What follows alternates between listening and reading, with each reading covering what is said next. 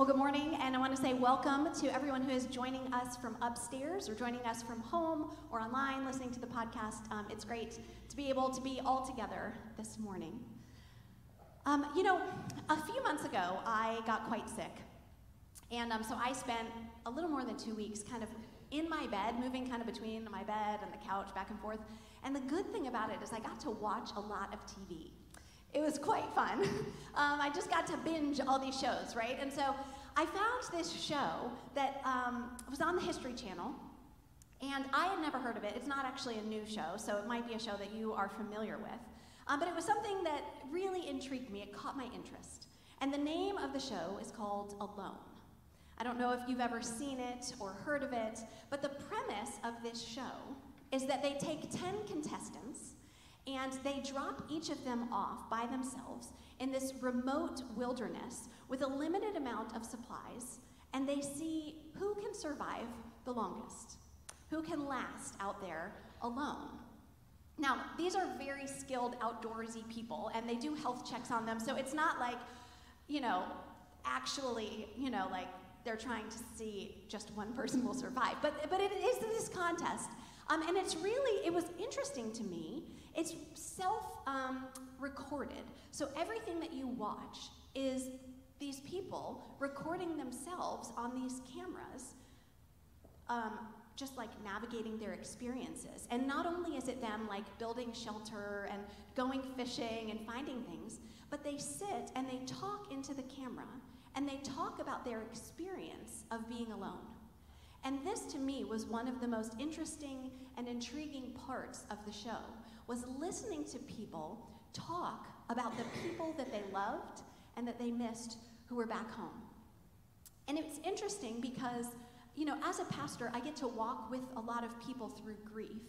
But this was different because these were not people who had lost someone to death. In fact, they were anticipating reuniting in a matter of maybe months or weeks with them. But the, the need for connection and um, to connect and to belong and to be around people was so strong and so compelling for these contestants that the season, the first season that I was um, watching, the first contestant who went home actually used a satellite phone to call and say, I'm tapping out, take me home. I came all the way out here to realize I've got to be around the people that I love and who love me, and that I have a place of belonging. Right? He wasn't too cold or too hungry, or he couldn't find shelter or anything like that. It was he was like my need for connection and, and to be around these people where I belong is worth more to me than the half a million dollars I might win or, or whatever to, to, to be out here by myself. And it was interesting because, so that happened this spring, and around the same time, um, I read something else. Uh, you may have come across it as well and read it, but the Surgeon General put out a report and said that our country has a loneliness epidemic. I don't know if you've heard that, but I, I heard that and I looked up the report and read it and, and found that as they were reporting had done all of this research, that over half of Americans report consistently feeling lonely and feeling isolated. And uh, it was something like uh, a third or two thirds of people were experiencing it really significantly and in groups that they didn't expect, really young people um, you know, young adults who they would say would have, they would have expected that people were much more connected, but they were reporting really feeling lonely. And, and one of the things that was surprising to me about this report was, you know, it was from the Surgeon General, and so it was talking about health stuff. And they were talking about the health risk of being alone and of feeling the weight of loneliness. And they said that the risk to a person's health when they experience a lot of loneliness is the same as if you smoked 15 cigarettes a day. That's how heavy a toll it takes on a person's body and the risk that it puts on them for experiencing health problems. And I was thinking about that, and I was thinking about us, right? Our church, South Park Church, and thinking, you know, we're not immune from these kinds of statistics and these experiences.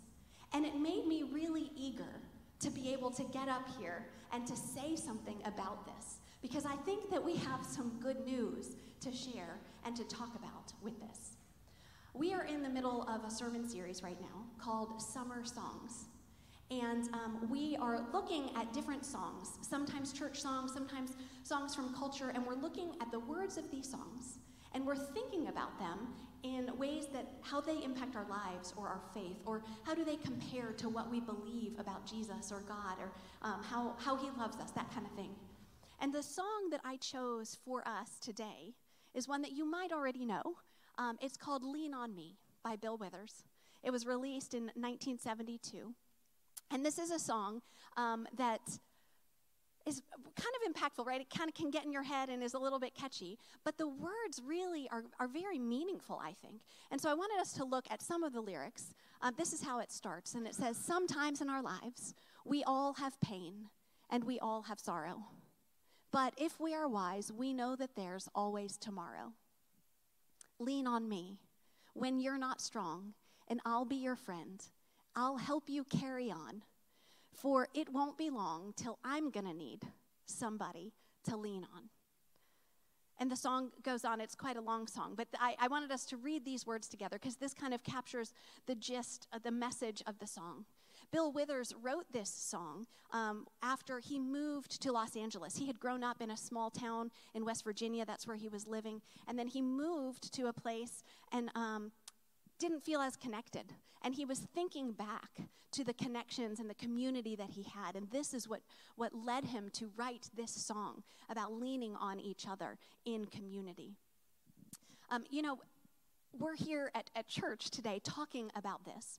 We know that even people who don't follow Jesus, who don't believe in God, recognize that this kind of connection, this kind of human interaction and belonging is fundamental to human being, right? Just to living and to existing and to thriving. The Surgeon General mentioned that in his report, right? Psychologists and anthropologists and doctors, you know, know that um, bonding is important um, and having these connections in places that we fit really matters. But the thing is, for us, in this church as a community, the reason that this church exists is that we are trying to be followers of Jesus and to figure out what that means um, for us all together. And the heart of our faith has a lot to say about this, about community and connection. Right? From the very beginning in creation to the story of forgiveness to how Jesus teaches us to interact with each other, to love one another, right? All of it points us away from isolation and towards connection and community with each other and to leaning on each other as we are, are growing and connecting um, in faith. And so, what I hope for us today, what we're going to do is we're going to look at a section of scripture um, that's a teaching from Paul, and it's a metaphor about the human body. And so Paul writes and is teaching about the body and uses that as an example of a way for us to think about how we interact. And so I want us to look at this together. And, and my hope and my prayer for us is that we will breathe some like fresh life into this, right? That the Lord will stir in us and that we will be um, moved for wherever we are today to take the next step right? I, I just think that's what a life of faith is all about evaluating where am I right now and what's the next step for me. So, as we think about community and connection and belonging, what might be the next step for us in maintaining that or growing in that and connecting more and more with other people? So, I want us to read together. We are going to be reading from uh, 1 Corinthians chapter 12, starting in verse 12. I'm going to read it from my paper because my my eyes aren't that good to read it that small on the screen. Okay, 1 Corinthians chapter 12. Just as a body, though one, has many parts, but all its many parts form one body, so it is with Christ. For we were all baptized by one Spirit so as to form one body, whether Jews or Gentiles, slave or free, and we were all given the one Spirit to drink. Even though even so, the body is not made up of one part, but of many. Now, if the foot should say, Because I'm not a hand, I don't belong to the body, it would not for that reason stop being part of the body. And if the ear should say, Because I'm not an eye, I don't belong to the body, it would not for that reason stop being part of the body. If the whole body were an eye, where would the sense of hearing be? And if the whole body were an ear, where would the sense of smell be? But in fact, God has placed the parts in the body, every one of them, just as He wanted them to be. If they were all one part, where would the body be? As it is, there are many parts, but one body. The eye cannot say to the hand, I don't need you, and the head cannot say to the feet, I don't need you. On the contrary, those parts of the body that seem to be weaker are indispensable, and the parts that we think are less honorable we treat with special honor. And the parts that are unpresentable are treated with special modesty, while our presentable parts need no special treatment. But God has put the body together, giving greater honor to the parts that lacked it, so that there should be no division in the body, but that its parts should have equal concern for each other. If one part suffers, every part suffers with it. If one part is honored, every part rejoices with it. Okay, so whenever we read a section of the Bible, I think that it's helpful for us to think, what am I reading? Right? That's always step one for me when i'm reading something is i want to read this in the context in which it was written. So who wrote this? What, where did it come from? Um, and like what are they trying to communicate? So this was um, a letter that paul wrote. So there's this guy named paul um, who was an early follower of jesus and he traveled around from city to city telling people that jesus had risen from the dead and was the lord and so he would start a church in this area and he would teach them all about Jesus. And then he would leave that church because he was going to another city to tell them about Jesus and to start another church. And this is what he did. And they didn't have, you know, phones. They couldn't text someone or he couldn't send an email to check in on the churches. And so he wrote letters to them. And so these letters that we have are Paul communicating with the churches. So this is a letter that was written to a group of people who had already decided that they believed in Jesus. So this is a group of believers, a church. And the reason that this particular letter seems to have been written was that this church was having a little bit of a hard time figuring out how to interact well together. Um, they weren't playing nicely, as it were. They weren't loving each other really well. And so Paul was writing to teach them and to correct some of the ways that they were interacting together. And so this um, part, this metaphor about the body, comes in the uh, section where Paul is actually talking about spiritual gifts.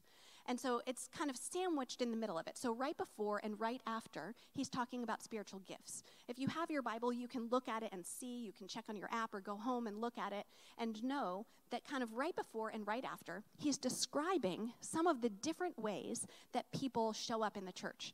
And so he's saying, listen, you all have different gifts right? Some of you are pastors, some of you are prophets, some of you are teachers, some of you are administrators. You have like you're wired differently. You have been given different gifts by the Lord. And then the other kind of piece of bread of the sandwich, there is another way where he's talking about spiritual gifts when they show up together in the church. And he's saying, You all have different gifts. Some of you have gifts of faith, some have gifts of healing, some have um, gifts of prophecy, right? These are all the, the word it's translated in most of ours is manifestations, right? These are all ways that God shows up in his church among his people differently in each of you. And so he's saying, hey, there's different ways that God shows up in you. There are different skills that God has put within you. But all of us come together as one body one community, one place where we all belong, no matter what our different gifts are, no matter what these different ways that God has wired us and put different gifts in us. So that's where this is coming from, right? And then in the beginning of what we were reading, Paul is saying that there are different ways that they are divided. In um, verse 13, I think it is. Yeah, he says, okay, we were all baptized by one spirit so as to form one body whether Jews or Greeks, slave or free.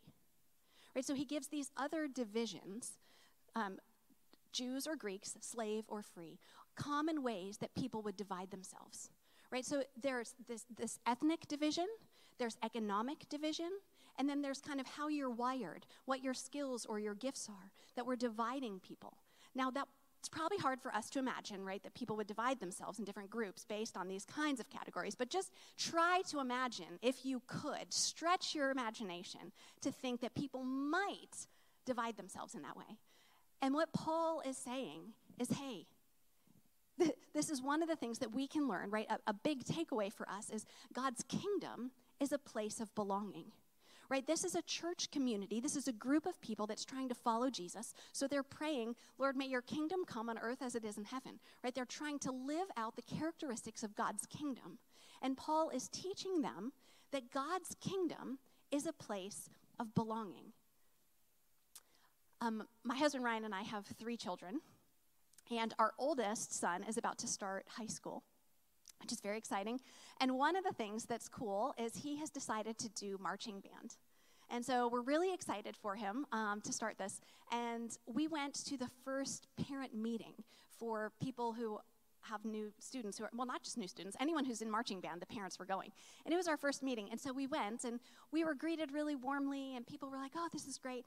And I'm telling you, I had no idea what they were talking about. Like the language that they were using, the words that were coming out of their mouths, I was like, what are we discussing here? Um, it just, it felt very unfamiliar to me right and and even though i knew for sure that the people wanted me to be there they had invited me to show up they had greeted me and given me all this stuff i sat there and i looked around and i was like i don't think i fit with these people like i don't feel like i belong here right i wonder if you've ever had an experience like that where you feel like maybe you don't fit i think a lot of us experience that even in church communities I think they were experiencing that in this church community, and that's part of why Paul was writing to them.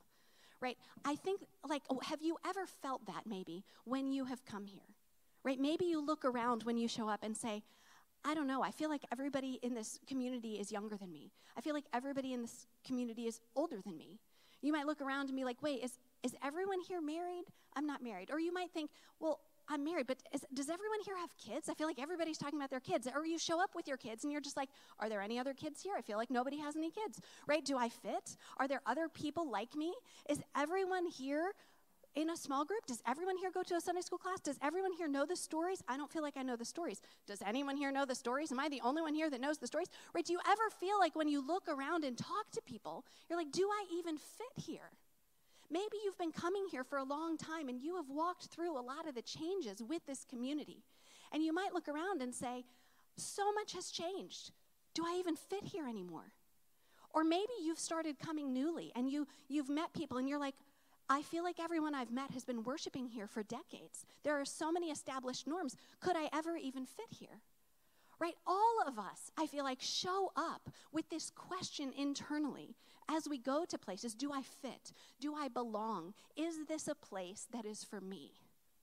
And one of the, the things that we can learn from this about the body of Christ is that God's kingdom is a place of belonging right? We may wrestle with this idea of do I fit or do I belong in lots of places, but God's kingdom is the one place where that ought never to be a question in our minds. This is a place of wild welcome, that no matter how we would think of ourselves, no matter how we define ourselves, no matter what box we would check, right? Jew or, or um, Gentile, slave or free, right? No matter where we land in these different ways that we divide ourselves, the message of God's kingdom is one of belonging and of welcome.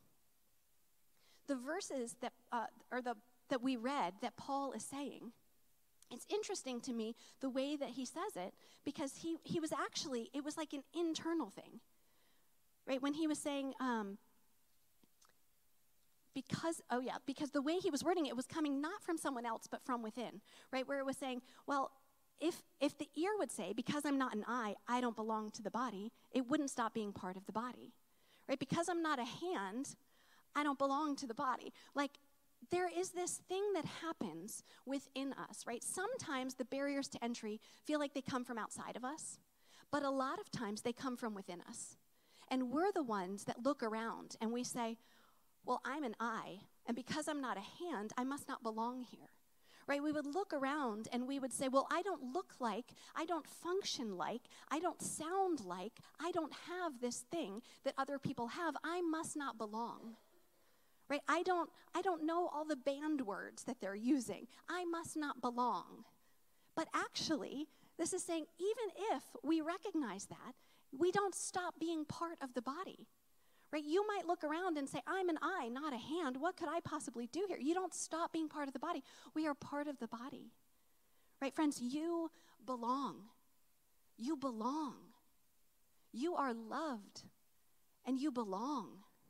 This is one of the core fundamental messages of the kingdom of God, and one of the things that Paul is teaching us in this body of Christ. Another thing that I think we can look at this metaphor of the body of Christ and learn is that we actually do need each other. Right? We have things, gifts, that God has put within us that will benefit other people. And when we become isolated, and when we might turn inward or withdraw, we don't offer the gifts to other people that they would really benefit from and find flourishing in. And I don't mean like your stuff, I don't mean your money, I mean you. I mean the, the way that God made you, right? Your compassion or your like your wit, your really well-timed joke that can lighten a mood, right? What, what has God put in you? Your hand on someone's shoulder, your encouraging note that you would write to someone, right? Whatever the gifts that God has given you, when we isolate, we don't offer the things that we have to give to other people. And the truth is, right, that we have things in us that other people need. Um, I, I think that one, one of the things um, that is, is true for us, or not just for us, that we know as we read the Bible, is that God shows up very often through people. A lot of times when we pray for stuff, we might expect God to do something supernaturally, right? For God to just do something. But when we read stories in the Bible, it is very common that a person would be praying for something, aching for something, longing for something, and the way that God answers that prayer is through another person. And so I just want to remind us that we who are followers of Jesus, in some amazing and miraculous way, are actually carriers of the presence of God. Do you remember when Jesus, um, after he had died and he rose from the dead and he was getting ready to go into heaven, um, he said to his disciples, they didn't want him to leave, and he was like, Listen, it's actually better if I go. Because until I go, then the Holy Spirit can come right? If I stay here, that's, that's not as good. That's what he was telling them, right? There is this amazing thing that is good about God the Holy Spirit, who we believe actually miraculously, wondrously lives inside of us. And that we, we experience the Holy Spirit in various ways, right? Through his comfort, through his guidance in leading us. And this is one of the gifts that we give to each other when we are connected, when we're in community is these gifts, right? The, the manifestations of the Spirit, the gifts of the Spirit, the fruit of the Spirit. All of these things that grow in us when we're followers of Jesus, we get to offer and give to other people when we're connected with them. Right? We need each other and we have things that other people need. But not only do we have things that other people need, I want to remind us today that we are needy. This is something I considered putting on a button and handing out this morning. I'm needy. I don't know how many of us would have wanted to wear that button, right? I feel like that's a label that we just push away from. Nobody wants to be the one, oh my gosh, she's so needy. He's so needy, right? We don't like to think of ourselves as people who need stuff. We would much rather, most of us, most of the time, be the one to show up with the casserole, right? We would very much like someone to call us for advice and not admit we have no idea what we're doing. Right? We we don't like to to feel like hey, I can't do this thing. Right? We we really value independence. We value competency in everything. right? I want to be good at everything. Thank you very much. I'd like to do it all on my own. Right? Th- there is something in us that pushes against the reality of actually I need you. When someone offers to help, a lot of times I, I feel like our response is no, no, no, I'm good.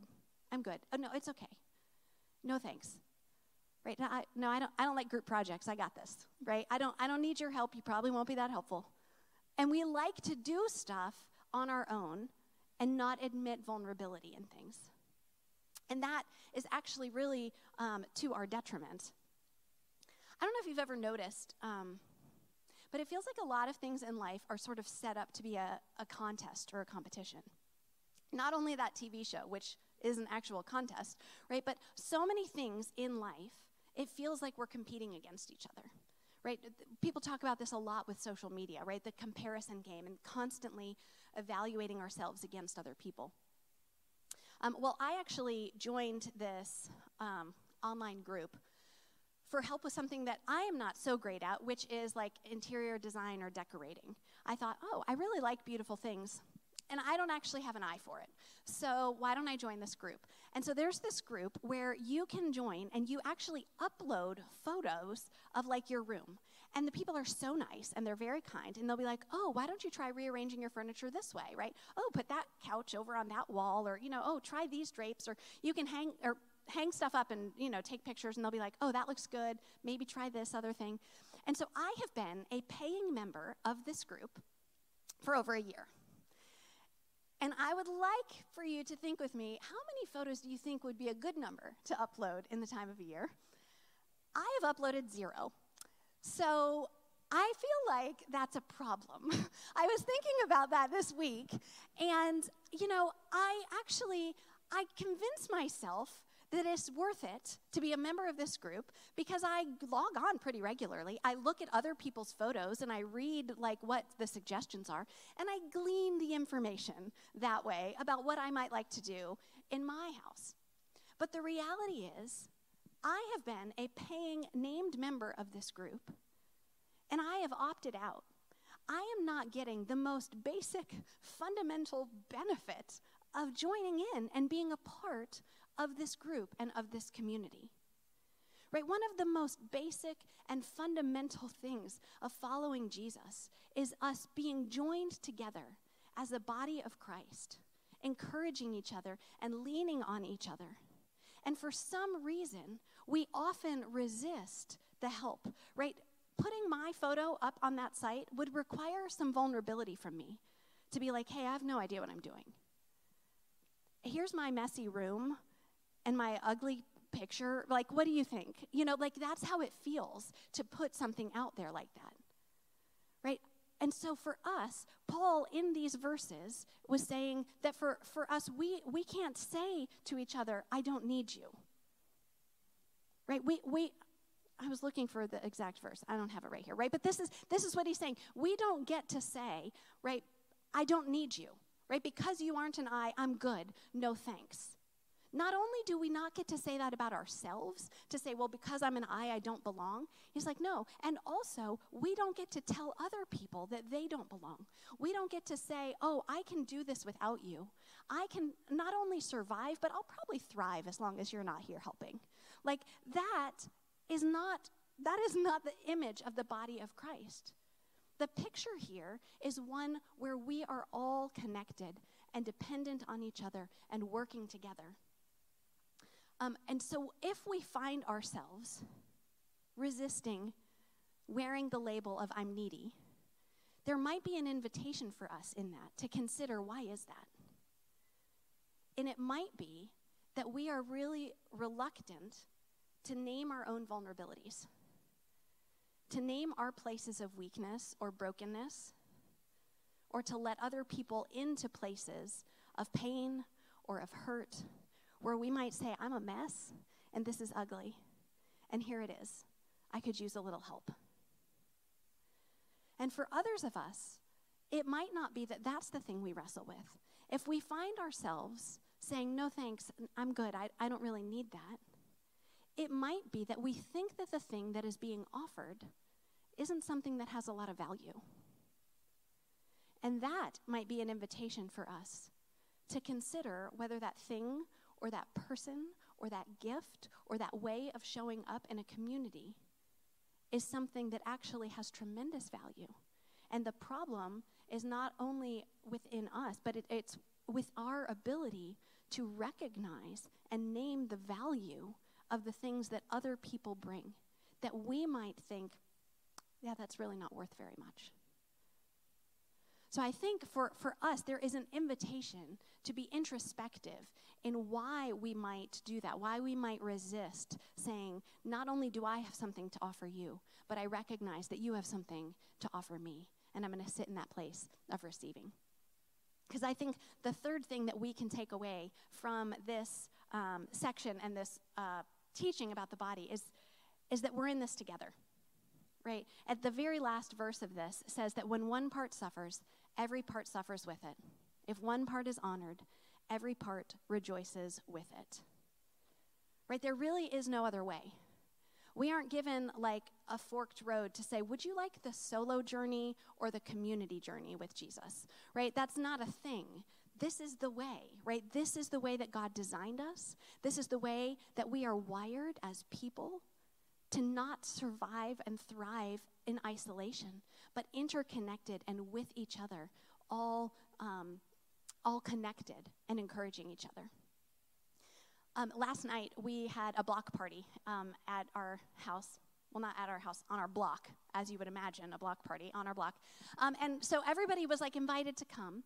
And it, it was really fun. There was one of the first um, people that showed up was this young couple. And honestly, I thought that they wouldn't stay very long. I thought, gosh, they're they're young and they're cute, and we're probably like their first stop on their like multiple stops on this fun Saturday night for them, you know. Um, but they stayed the whole time, right? They helped tear down, and they were there the whole evening. And I sat and I talked with this young woman, and she was just very open, and she was like, "Yeah, I'm having a hard time connecting with people, and I'm here to make friends." And I was just amazed at her vulnerability in saying that and in showing up, right? Just to show up to this place and be like, yeah, this is something that I need. And I recognize the loneliness in my life and the way that I want to build something more than what I have. Um, there's a woman named Shannon Martin who I really admire and look up to. She's written a number of books, and um, her latest book is called Start with Hello. And um, there it is, that's the picture of it. And um, I haven't ever met her in person yet. I hope to someday. But I love this book and the way that she talks about connection and community and neighboring and togetherness because she so much is into the first step, right? She's like, if you aren't sure what to do, start with hello, right? Say hi to someone as they're walking by your house. Maybe show up to the same coffee shop or the same library multiple times and say hello to the person who checks you out and maybe try and learn their name right? It all counts.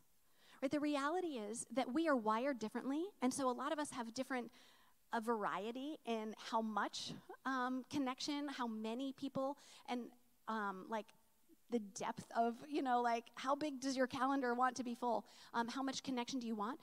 But we all are wired for connection. We all are created for community. And without it, we really suffer and we, we don't thrive. Um, one of the quotes from this book um, that I love is Shannon Martin says that we don't actually pursue connection because it's going to be easy. She says that we pursue connection because we believe it multiplies our possibilities for wholeness. Being connected to each other leads us towards the kind of wholeness that we read about in the Bible, that's pictured in the kingdom of God. This is something um, that, that I think is um, not just not optional, but, but that we cannot thrive without each other. Like we just can't do it. We can't find the fullness and the wholeness that God created us to be. Um, but the, the trick is, it's hard, right? We don't find an epidemic of loneliness in our country without something being actually tricky to do. And so I think for a lot of us, the encouragement for us today is to start wherever you are and say, what's my next step? Towards either maintaining the connections that I have or towards maybe making a new connection, towards growing in community, to being with each other in this community and in our neighborhoods and wherever God has placed us, to say, what is it that we are invited into? To take a step towards wholeness, towards being the body of Christ um, that, that is described in what we've just read. Um, in my house, I have a picture that hangs on the wall. It's not a picture, it's like a plaque. And the words on this plaque are Together is a beautiful place to be. And I first bought this because, um, you know, we have five of us in our family and we live in kind of a small house. And so I hung this in my living room to remind myself when we're all in there, all together, that it's beautiful. And actually, what has happened is that the meaning of that plaque has really broadened for me. Where not only does that capture what I think is beautiful about my family living together and kind of being on top of each other sometimes, but that it captures something of the heart of the gospel. It captures something about the beauty of the way that God created us, that we were made to be together, and that being together is a beautiful place for us to be. And so, my encouragement and my hope for us as we kind of go from here is to think about the ways that we each are wired, what our gifts are, how has God made us, and what steps might we take as we learn to grow together and to lean on each other, right? Lean on me and I'll lean on you. And together we will, we will find our way forward as we follow Jesus together. Amen.